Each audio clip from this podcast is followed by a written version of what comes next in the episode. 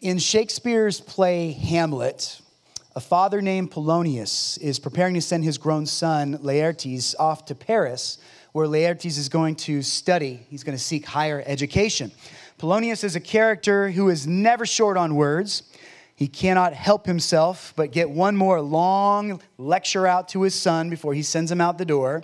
And so he gives a speech, and this speech contains several, several quotable lines that you're probably quite familiar with. It also contains a number of lofty platitudes, and, and they, they seem like they sound like they mean a lot of things, whether they do or not.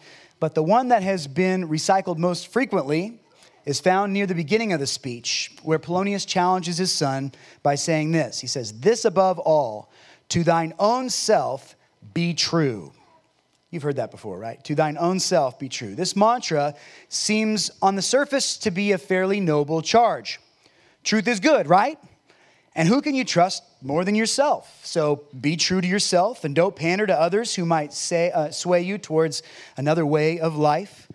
And so, in modern usage, this quote has become one of the slogans that defines someone who has an independent spirit, who relies on themselves to set their own values.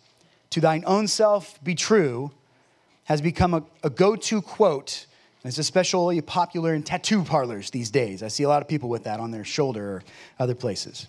And that might be good advice if the heart of man was itself actually true. On the contrary, the Word of God reveals to us that the heart of man is deceitful above all things, that it is desperately sick. Who can understand it? This is Jeremiah 17. So, ironically, the character who gives this advice, who tells his son to be true to himself, he's killed in the very next act of the play. Why? Because he was sneaking around and spying on the prince, and he was killed for it. So, to be true to oneself is to establish as your moral compass the thoughts and desires of your own heart, a heart that is continually pressured by temptation, a mind that is confused and does not see the whole picture of life? Is there not something greater, something more trustworthy that we might be true to? We're in 1 Corinthians chapter 9 this morning, and in verses 19 through 23, the Apostle Paul describes a different approach than what is common to the corrupt heart of man. He's more concerned about being true to his Savior than he is about being true to himself.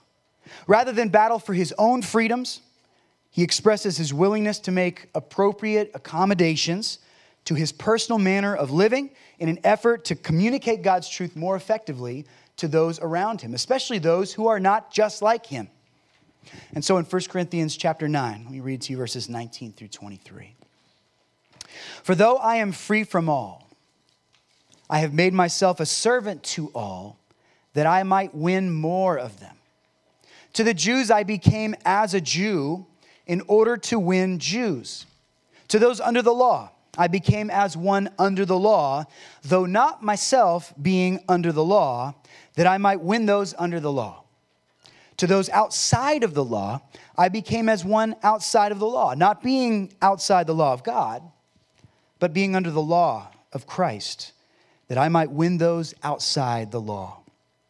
To the weak, I became weak, that I might win the weak. I have become all things to all people, that by all means I might save some. I do it for the sake of the gospel, that I might share with them in its blessings. Let's bow our heads for a word of prayer as we ask the Lord to give us discernment in this passage today. Lord God, teach us and train us. Help us to be more Christ like. I pray, Father, that there would be a healthy dose of humility in our hearts as we come to this text and we see Paul, who is willing to bend, who is willing to adapt and to be flexible, who does not insist upon his own way, but recognizes that, Jesus, you are the way. And that if we can make accommodations to others to help them see the way of Christ and to help them to know what it is that you truly desire of your people, then let us be willing to make those adjustments. But I pray, Father, that you would also help us to know where to draw that line in our hearts. There are aspects of who you have made us to be that must be unwavering, Lord, that we must be firm in.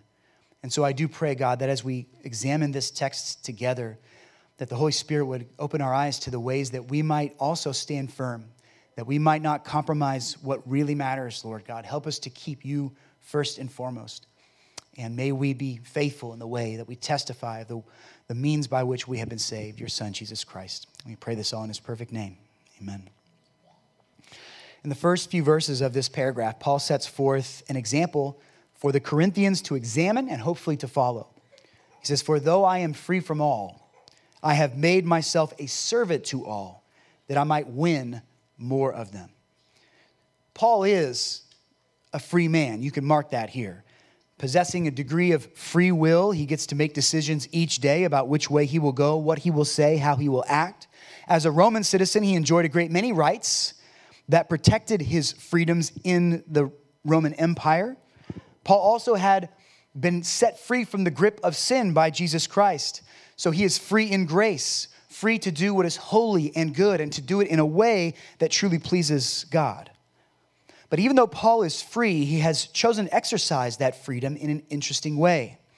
He exercises his freedom by giving up his freedom, by serving those who still need the gospel that has set him free from sin.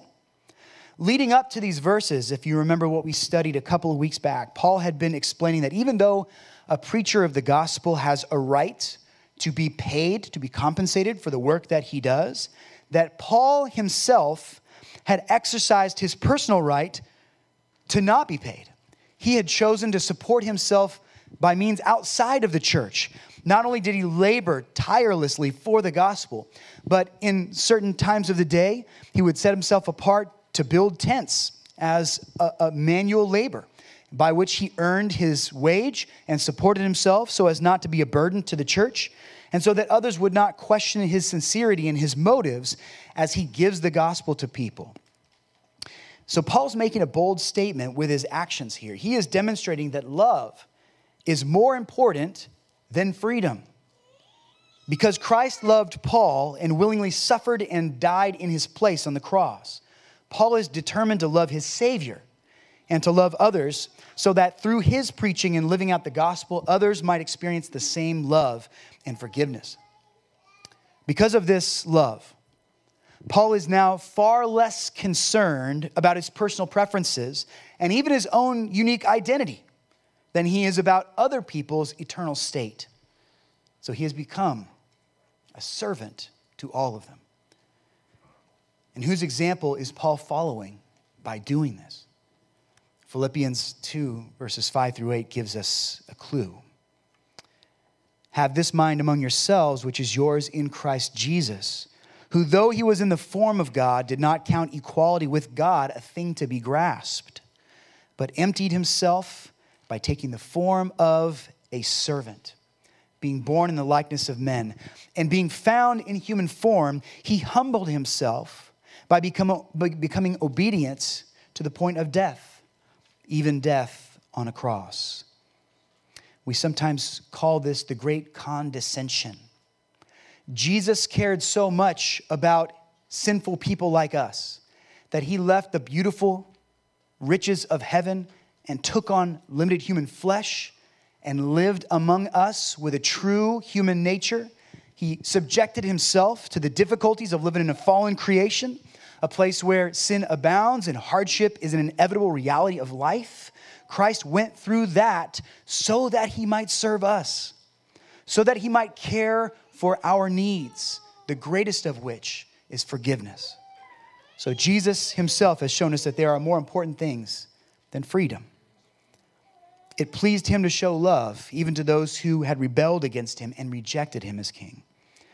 And so the desperately sick hearts of men are in needing of salvation. Not from circumstances, not salvation from sadness, not salvation even from sickness. We need a greater kind of salvation, not a salvation from loneliness or a salvation from even an injustice. What we need salvation from is our own brokenness, a brokenness which causes us to turn away from the God who loves us better than anyone can. We need salvation from who we are this tendency within us to break God's law makes us enemies to the kingdom of God and subject to the righteous judgments of the one who rules on the throne. God has made it clear. Sin is not going to go unpunished under his watchful eye. And the scripture also tells us that the consequences of betraying the one who gives life, the consequences are serious, aren't they? The consequences of sin is death. So, friends, we have much to thank the Lord for because the gospel has assured that we, though sinful and broken, are not without hope. Titus 3 4 through 7. But when the goodness and loving kindness of God our Savior appeared, he saved us, not because of works done by us in righteousness, but according to his own mercy, by the washing of regeneration and renewal of the Holy Spirit, whom he poured out on us richly through Jesus Christ our Savior so that being justified by his grace, meaning being made right in the eyes of God by his gracious work, we might become heirs according to the hope of eternal life. What a transformation. What a shift in station. We were once rebels to the kingdom of God, but those who have trusted in Jesus Christ and have embraced the wonderful work that he did by giving his life on the cross and rising on the third day, those who trust in Jesus are no longer enemies to the kingdom, but are now heirs of the riches of the king. Paul wants this good news, this gospel of salvation in Jesus Christ, to go out to every tribe and tongue and nation. And he is willing to set his own personal prerogative to the side to achieve this goal. Is this an attitude that is reserved exclusively for Paul? Is it only expected of apostles, or should we have the same kind of heart in us, church? Remember verse 5 that I read a moment ago. Have this mind among yourselves, which is yours in Christ Jesus. This is not just an apostolic attitude, this is not exclusive to Paul. But if you call upon the name of the Lord, there should be within you a desire to see the gospel go forth like there was in Paul. A desire to see the lost who are hopeless and who are wandering in the dark saved, to see these lost sheep brought near to a shepherd who cares for their needs and will not let them be lost again. We see this sentiment elsewhere in Paul's writings too. Galatians chapter 5:13. For you were called to freedom, brothers. Only do not use your freedom as an opportunity for the flesh, but through love serve one another. So God has given us great freedom. But he doesn't set us free from sin simply so that we can turn around and continue to pour into our own well and fill our own hearts with happiness and gladness while everyone else perishes around us. Our true servanthood is to Christ himself. But one of the ways that we serve Jesus is by living our lives according to the pattern of how he lived. Jesus served others, so now as his disciples, we gladly submit some of our freedom in order to effectively serve the needs of the others around us. So, Paul demonstrates this to us by making himself a servant to all. And this kind of service has a distinct character to it. When we think servant, we think of Paul making himself a servant, there might be a lot of mixed signals that sends to us. So, so think about this clearly. He isn't a servant to the people around him in a sense that he is at their beck and call. He hasn't exchanged one master, Jesus, for many masters. Rather, when we follow Paul's example and submit ourselves to serving others, we're not responding to their commands. We are serving them on behalf of our one true master because he commands us to love them that way. In obedience to the great commission that he laid out for his church, we're serving others by giving them what is eternally beneficial to them. Yesterday, I don't know what you were doing at 8 a.m. You might have still been sawing logs. You might have been sitting in front of the Saturday morning cartoons with a big old bowl of cereal. Is that still a thing? Kids still do that? I don't know. People have tablets now. They listen. They look at their cartoons whenever they want. When I was a kid, Saturday was for cartoons, right? Uh, but many of you, it's for catching up on rest. Many of you, it's the day you don't work, right? But some of you, a pretty large group of you, were out here at the church already at 8 a.m. on a Saturday morning. You were lifting tables. You were moving food you were getting things set up because every Saturday from 9:30 to 10:30, if there is someone in our community who has a need for food, we as a church provide that for them. We take our free time and set it aside and submit it to the Lord. We go out there and we minister to the people in our community. Now, you could do anything with your time on a Saturday morning, but for those who come on Saturday mornings and help out with that ministry, I thank you for the example of self sacrifice that you're giving there. You're doing, in some ways, what Paul would do. You are sacrificing some of your freedom so that somebody who doesn't have what they need might get that. But even when we distribute free food to our neighbors, while we pray that it meets a real need and eases their financial burden and their anxieties, we have a much greater service goal in mind when we do that. It is our hope that people will see our love and they'll be moved to come and interact with our Lord. They'll be moved to come to a church service. They'll be moved to try to find out why we have this hope and why we can give up this time with joy in our hearts and a smile on our face. We want to share the gospel with our neighbors. And so that's why we do things like that. Returning now to the last half of verse 19, Paul reveals the true driving motivation for this sacrificial service that he's engaged in. Why does he sacrifice his personal freedoms? And as we will see, even aspects of his personal identity, he does it so that he might win more of them. Now, Paul's driving goal is not his own personal freedom, it is to see sinners saved.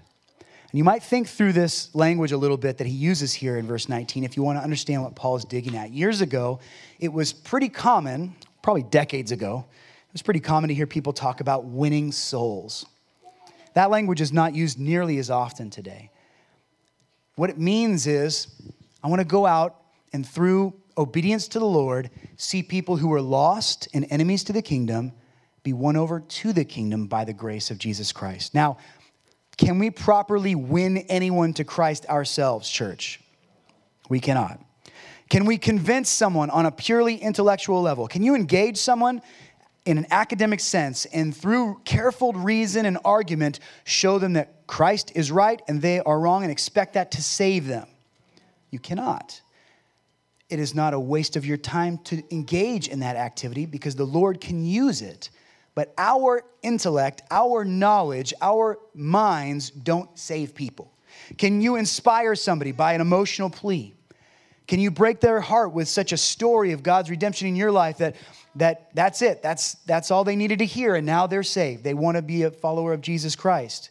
Now, emotional pleas are part of what we do because we're emotional people. It's emotional to be saved from the clutches of damnation but our emotional pleas don't save anyone. Can we scare someone into faith with vivid warnings about hell and about judgment? No. Remember the farming metaphor that Paul used earlier in this letter, back in, I think it was chapter one. While many faithful Christians work together to try to labor for the gospel of Jesus Christ, some of them tilling the soil of the heart, preparing people to hear what is going to be preached, others planting the seed of the gospel, literally telling people about the truth of the gospel, others watering the seed in the soil so that it might one day hopefully sprout. Don't forget what Paul said. It is only God who can cause the seed to germinate and become alive. Our efforts do not accomplish that. John 6 44 says, No one can come to me unless the Father who sent me draws him, and I will raise him up on the last day. So salvation is exclusively a work of the Lord. But the attitude that is displayed by Paul sets a standard for us. Whatever we can do to be used of God, it should be our heart to do that thing. And we should rejoice when we see the Holy Spirit's work in someone's life that they are won over from the darkness of the world that we are born into, this rebellion that is natural to us, when they are won over into a life that is filled with the grace of our Savior. Why does Paul choose to use the word win and not save here? Context will help us to probably understand the, the reason why. This word in the Greek is kerdeso, and it means to earn or to profit, to gain something. And don't forget what Paul was just talking about a few verses earlier. It is in keeping with the previous motif that he has given up his right to material pay, to money, to receive something better than money. Right? He gave up the right to be paid as a minister of the gospel so that he might see the benefit of Jesus glorified in the expansion of the church and the saving of souls. So, this is like Paul's true salary seeing God save people through his ministry. That's what he wants more than anything. He wants it more than money. He wants it more than his freedom and independence. He wants it more than the favor of men. He wants to see God do what only God can do. And He would love to see that happen through His work. A mission minded Christian is concerned about the lost to the degree that they are willing to surrender not only their resources, their time, their money, their attention, their talents, but even parts of their own personal uniqueness in order to connect with those who need Christ.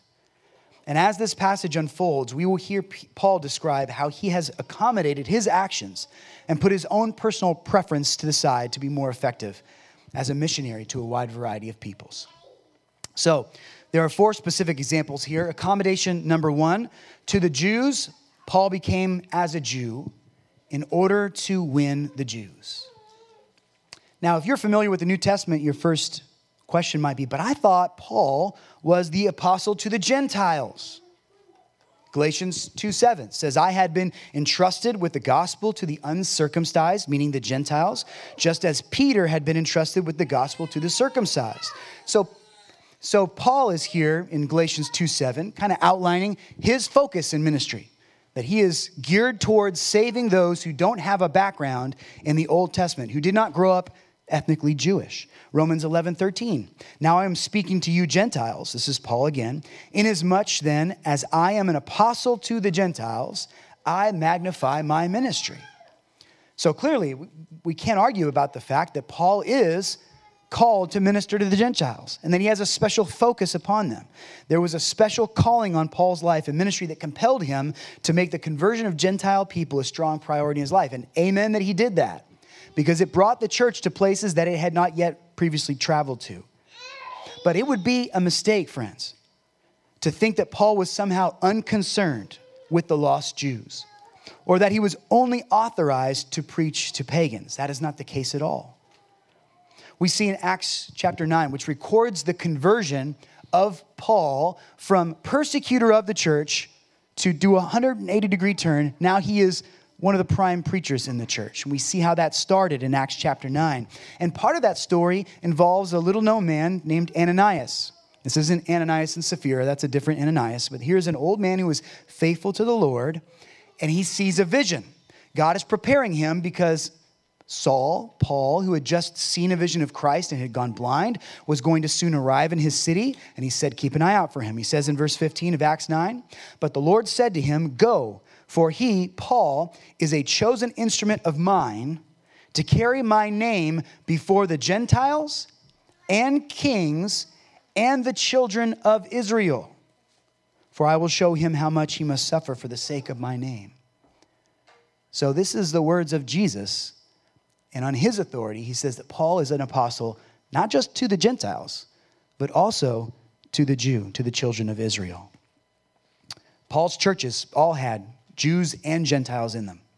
Paul established a well documented strategy of reaching new communities. When he would go to an unreached area, the first place that he would preach would almost always be the synagogue.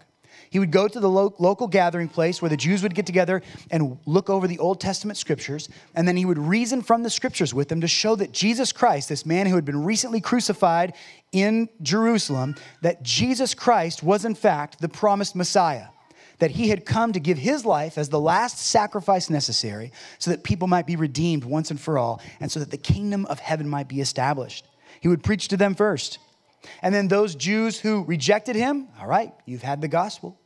But those Jews who received that message, whom the Holy Spirit, working in conjunction with the works that, that Paul was doing, had woken these people up and given them new vision of the truth and helped them to understand the Old Testament, these faithful people of peace would now become a part of the mission in that area. That was the typical way that Paul would establish churches in unreached areas. Paul preached essentially the same message to everyone. This message is justification by grace through faith in Jesus Christ. So, is it right to call Paul the apostle to the Gentiles? To a degree, yes. But this distinction has often been overplayed.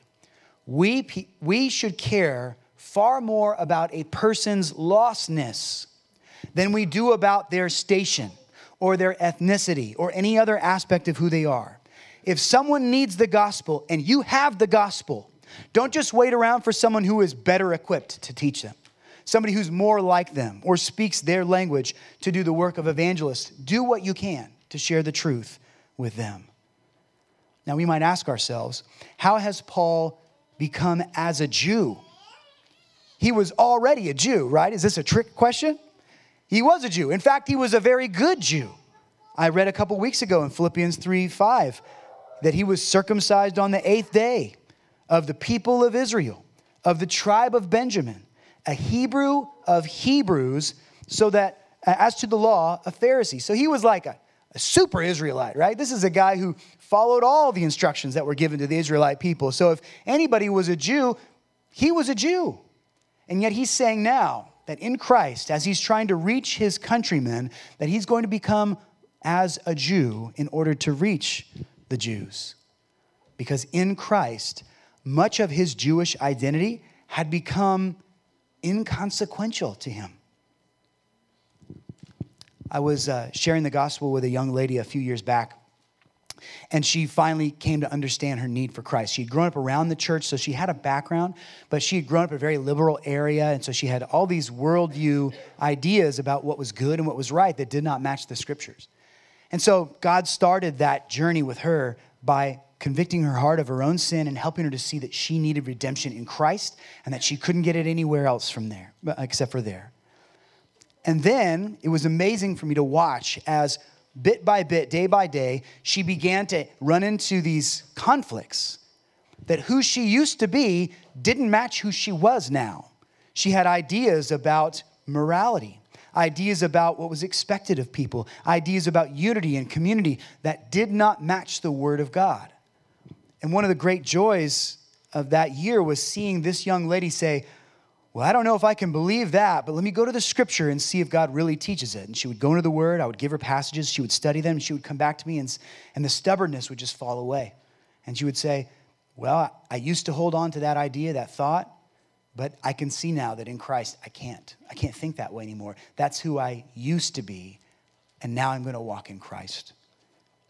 And that's how it should be with each of us that who we used to be before we met Christ that person isn't who we are now necessarily. There are elements and aspects of it that persist. But so much of what we were that was not godly is being pared away by Christ so that we could be what God made us to be.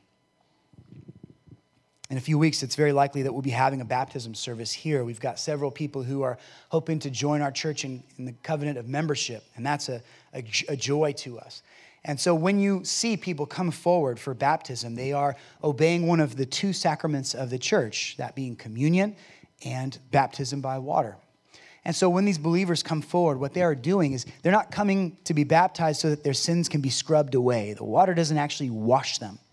They're not coming so that in that moment they can be saved as they come out of the water. They're coming forward because they have been baptized by the Spirit already that God has immersed them in the truth that only a believer can understand, that He's opened their eyes to their need for Jesus. And now, as a public outward expression of what God is already doing inside of them, they come forward to show in a dramatic way that the old life that they used to live apart from Christ has been buried in the ground in a sense. It has been laid to rest. When a person goes under the water, it's like they're being buried. Their old life is being put to death and as they come out of the water, it's a vivid picture of the newness that they have in Christ Jesus, that they are a new creation. And in addition to that newness, as we walk in faith, God will continually renew us and sanctify us and make us more like Christ as we engage in His Word and in prayer and in the body of, of the church. Though Paul is no longer properly Jewish by faith, he has a desire to re engage with the people who are still operating within that culture. And in what ways does he do that? He does that in a number of ways. If you read in Acts 16, verses 1 through 3, he had a team of missionaries that were going into a Jewish area, and Paul was very concerned about the biases that the Jewish people he was going to try to reach might have against his team. There was a young man on the team named Timothy who was raised by a mother and a grandmother who were Jewish, but his father was a Greek. So he had never been circumcised. Timothy was half Jewish by ethnicity, but he believed in Jesus Christ, so he was 100% Christian. So, what do you do? Paul spoke with Timothy and reasoned with him. And before they set out on the mission journey, Acts 16, verses 1 through 3, tells us that he had Timothy circumcised.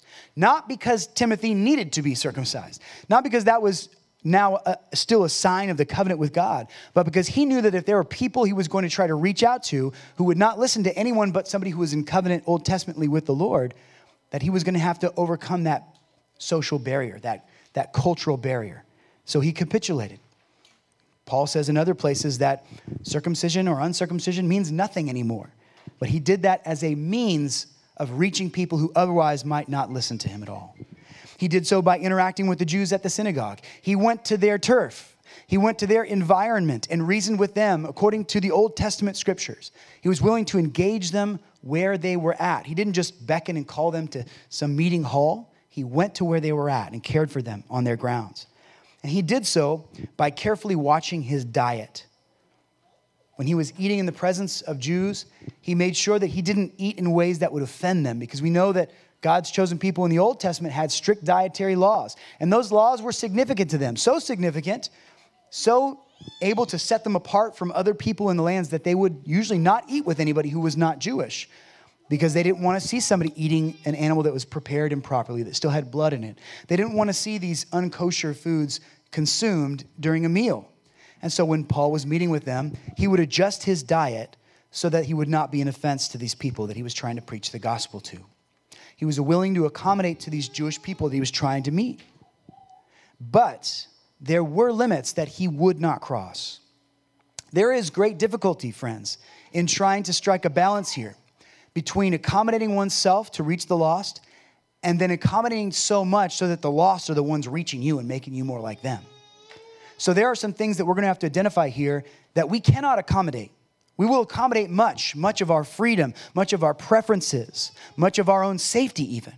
But we do not accommodate in certain areas, such as matters of worship. Notice that while Paul goes to the synagogue, we do not see him going into the temple to offer sacrifices, do we? He does not follow the Levitical uh, system of sacrifices anymore because he's no longer a Jew and he understands that that was all signs and types pointing forward to the ultimate sacrifice of Jesus Christ. There is no longer a need for any kind of atonement in Paul's life because it's all been fulfilled in Jesus. Every bull, sheep, dove, you name it, that was sacrificed in the Old Testament for the hundreds of years leading up to Christ in Jerusalem. All of those sacrifices pointed forward to what he would do.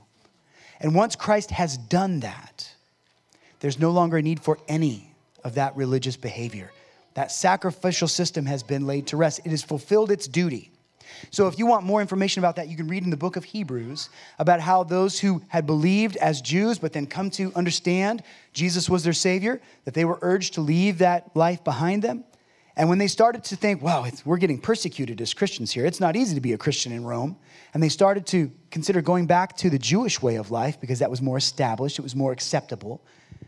That they were urged by whoever wrote Hebrews to not do so because they had no business worshiping as if they had not been saved by the blood of Jesus Christ. So we do not accommodate in the matters of our worship.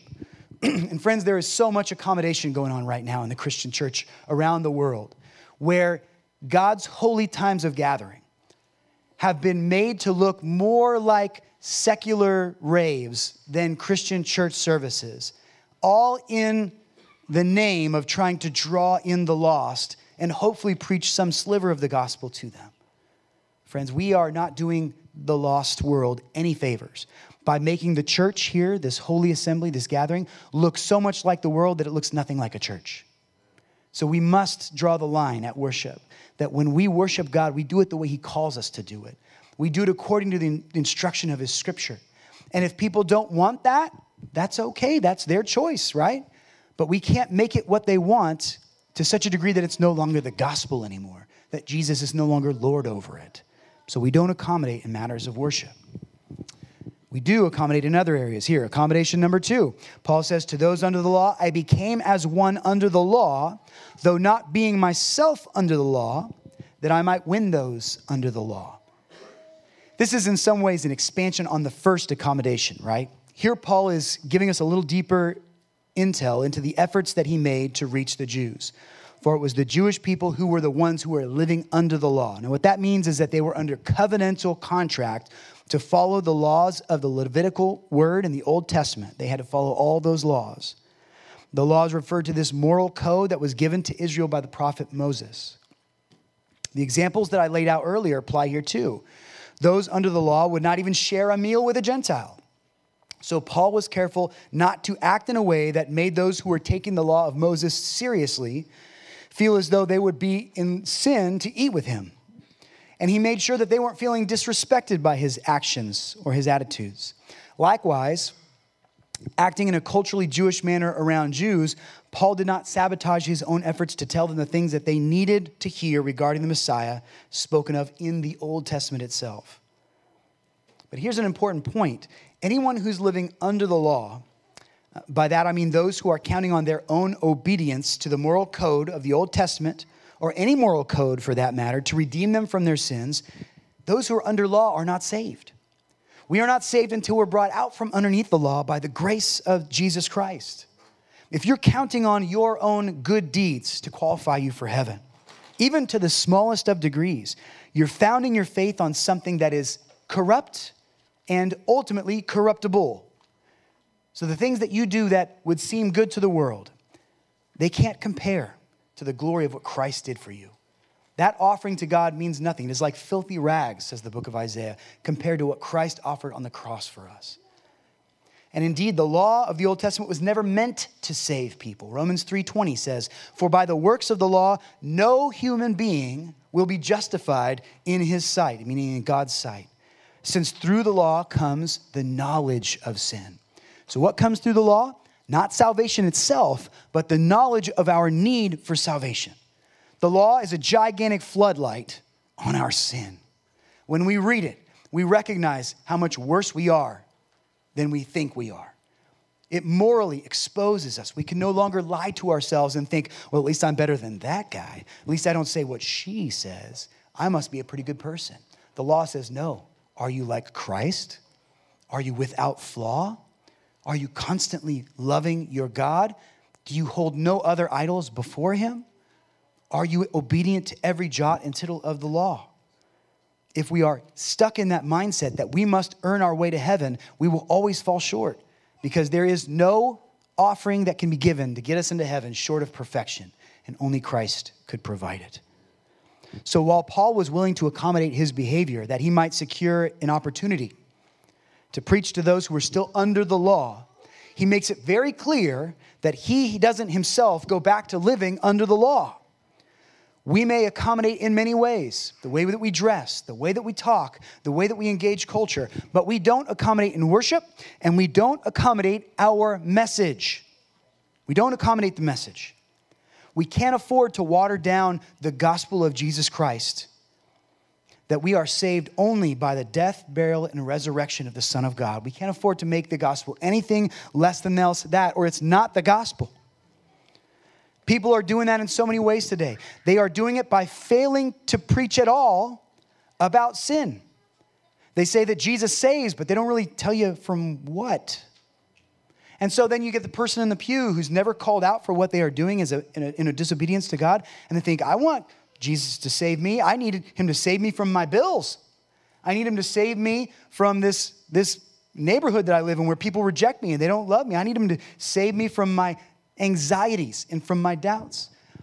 And friends, Christ cares about those things in your life. He knows what you need, He knows what hurts you, and He has compassion towards you.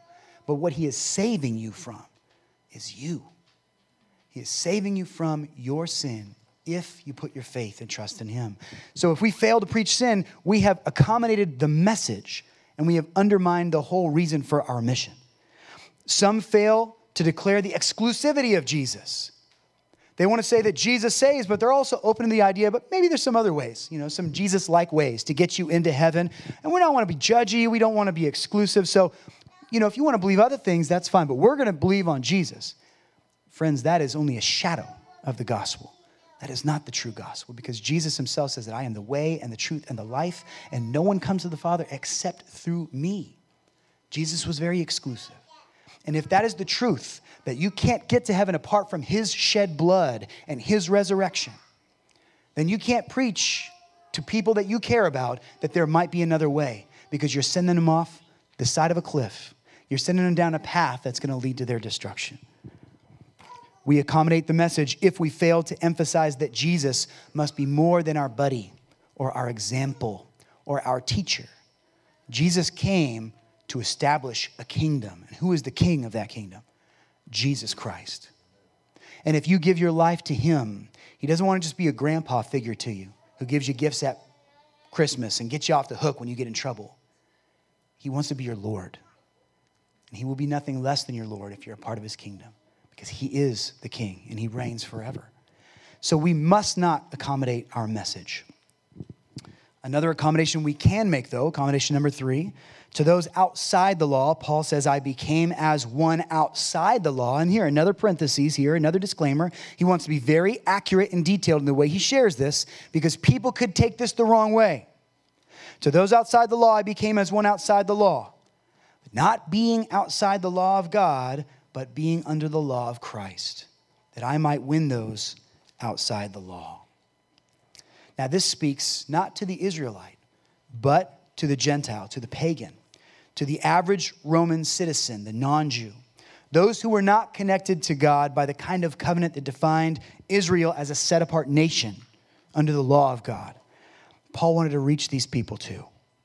Now, this ended up being the bulk of Paul's mission, as we spoke of earlier, not only practically, because so often the Jews, the majority of those he tried to reach, would just reject him.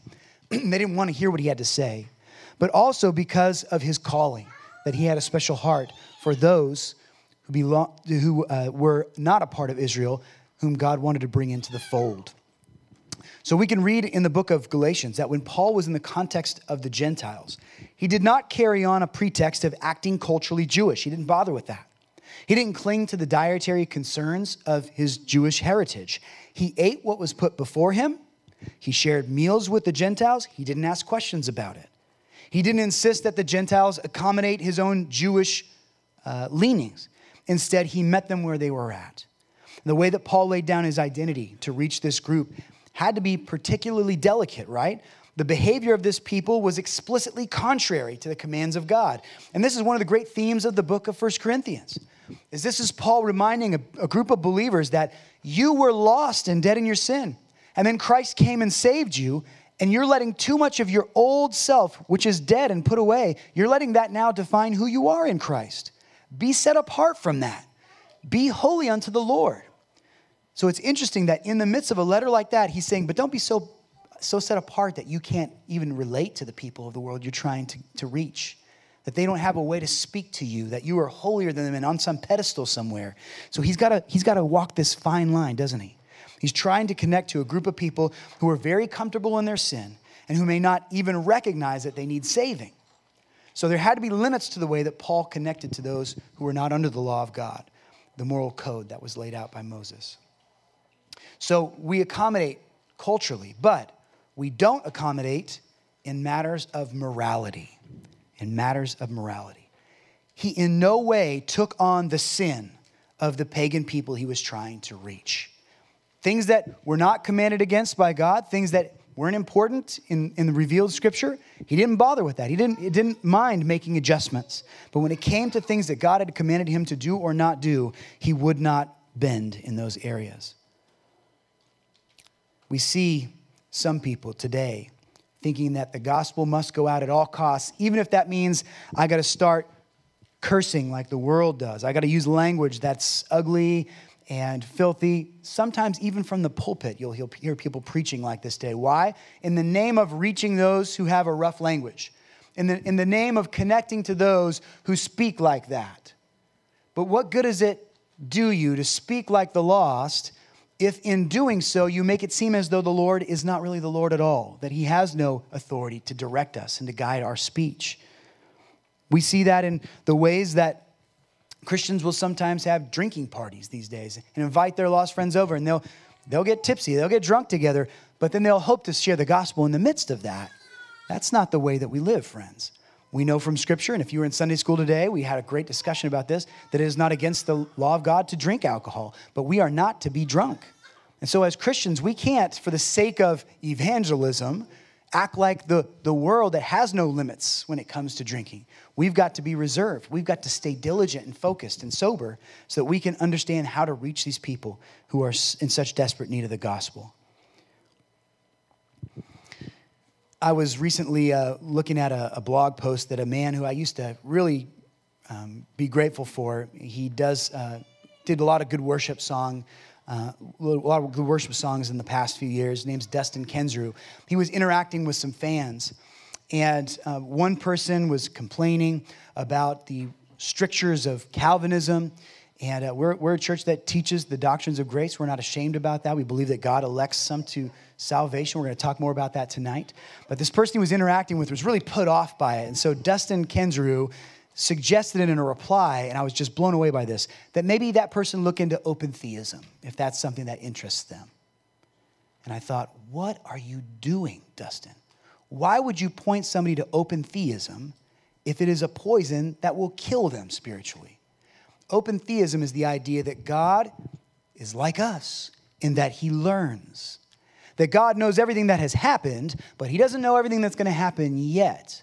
This, this open theism is sometimes referred to as universalism, uh, but open theism means that God is hopeful that he'll be able to save many, but he's not sure who's going to be saved, and he's not able to make sure that his people, particularly, will be redeemed. This open theism makes God like a mortal, it makes him a slave to time, like we are. Friends, that's not the God of the Bible. The God of the Bible is omniscient. He knows all things. He is omnipotent. He's all powerful. Nothing can stop him or stay his hand or ask him, What have you done? He's in charge, he's in control. So if you point somebody to a, a false system of belief that would assure their hearts that, yeah, I can be a Christian, but I can also do what I want to do because God's not really in control, He doesn't actually have sovereignty over me, then we would be sabotaging that person's heart. A true shepherd could never do that. So we cannot accommodate in matters of morality. We must preach the truth to people. We must stay firm to the behavior that God has called us to. What role does the law play in the life of a believer? This passage does us a lot of good in trying to figure that out. If we contemplate the care with which the apostle speaks of these things, we are no longer under the law but we are not antinomians. We have not abandoned the law entirely. It still plays a part in our lives, but it is no longer the code that condemns us because the law has been fulfilled in Jesus, our Savior.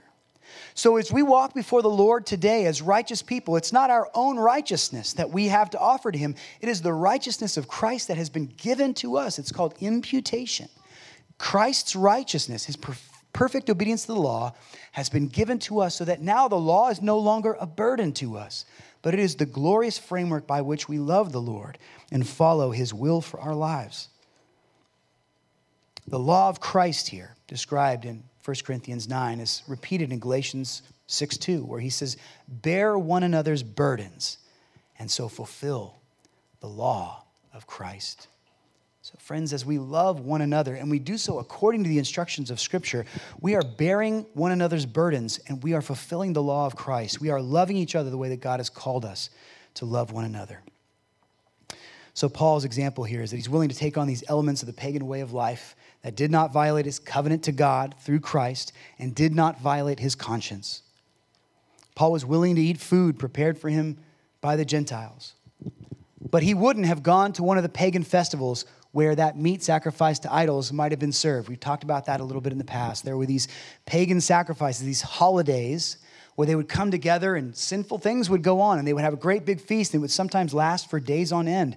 The Christian would not participate in that, knowing that it was intended to give glory and honor to gods like Apollos and Athena, these false gods who weren't actually gods at all. So they would not give their hearts in worship like that. But would they eat at the table of a Gentile, knowing that perhaps some of the meat that they were offering might have been sold in the marketplace after sacrifice to a God, they would do that because it's not an act of worship to some foreign God. He knows how to walk this thin razor's edge of obedience to the Lord, but also accommodation to those who need to know who the Lord is. One last element. Accommodation number four to the weak, I became weak that I might win the weak. This is a very interesting one here because Paul isn't necessarily talking about the lost in this. This is not just a principle of evangelism. It can also apply to those who are in the church, who have professed to follow Christ, but are weak in their faith. They carry with them a sense of immaturity that might confuse them about what is right and what is wrong. This coincides with what we've been learning about this eating of meat sacrificed to idols. What did Paul do in instances like that, where there was a professing brother or sister in Christ who might have been offended to see him eat meat that was sacrificed at, a, at, an, at an idol temple and then sold through the marketplace? He said, I'd rather not eat meat at all if it was going to offend these brothers and sisters. So we accommodate not only to the lost, but we also care for those within the church who are weaker, they are not yet mature. In Paul's case, that meant don't eat, my, uh, don't eat idol meat. That also could mean that you don't flaunt, flaunt your clearer understanding of the Sabbath. Some people think that the Sabbath is not that big of a deal. Some people are very, very diligent about following the Sabbath and not working on Sunday and the Lord's Day. We've got to be cautious that we don't become too judgmental to people on that. We don't come across as those who know all things and just expect you to catch up. If I'm up here preaching using words that you don't understand and I don't take the time to explain them to you, I'm not loving you like I should. I should care for you enough to explain what I'm trying to help you understand. I don't just show off my vocabulary and then move along. We've got to be willing to bear one another's burdens as a fulfillment of the law of Christ. In, the, in a nutshell, be a Christian. Don't be an insensitive jerk to one another, right? We must care for the church as well as those outside of the church. Personal, personal identity is, is dear to people, isn't it? We recoil immediately at the thought of compromising any aspect of who we are for any reason whatsoever. I think our culture has drilled that into us. People can be so defensive about their gender, about their race, about their personal preferences in life. And if if the right mantra is to thine own self be true, then people almost feel like they're betraying themselves if they adopt any or they adapt to accommodate anybody else's needs or desires. But what Paul has taught us today should tell us how important evangelism and the spread of the gospel is though personal identity is sacred and personal to Paul, he's even willing to set some of that to the side if it might possibly give him an opportunity to reach someone for Christ. We need to be willing to accommodate. In matters of personal justice and favor, we must be willing to accommodate those things. In matters of personal preference and opinion, we got to be willing to adjust and to adapt. Even in matters of personal security, where it might put us in danger to reach out to a people group. We must be willing to do that because those interactions sometimes lead people to Christ. Paul says, I have become all things to all people, that by all means I might save some. And what does he do it for? He does it for the sake of the gospel, that he may share with them in its blessings. The driving force of all this sacrifice, the sake of the gospel. To thine own self be true, not to the Christian.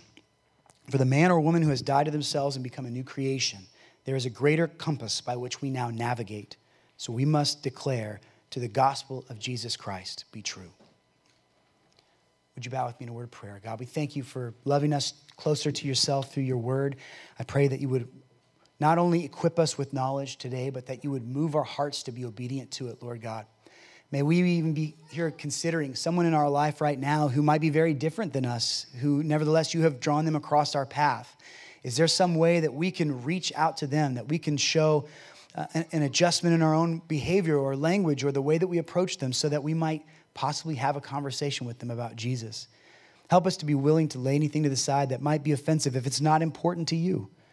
Lord God, what matters to you should be what determines what we do or do not do. And so I pray, Father, that we would not add to your law, that we would not set limits for ourselves that you have not set, but instead give us a boldness and a courage to speak the truth that has saved us.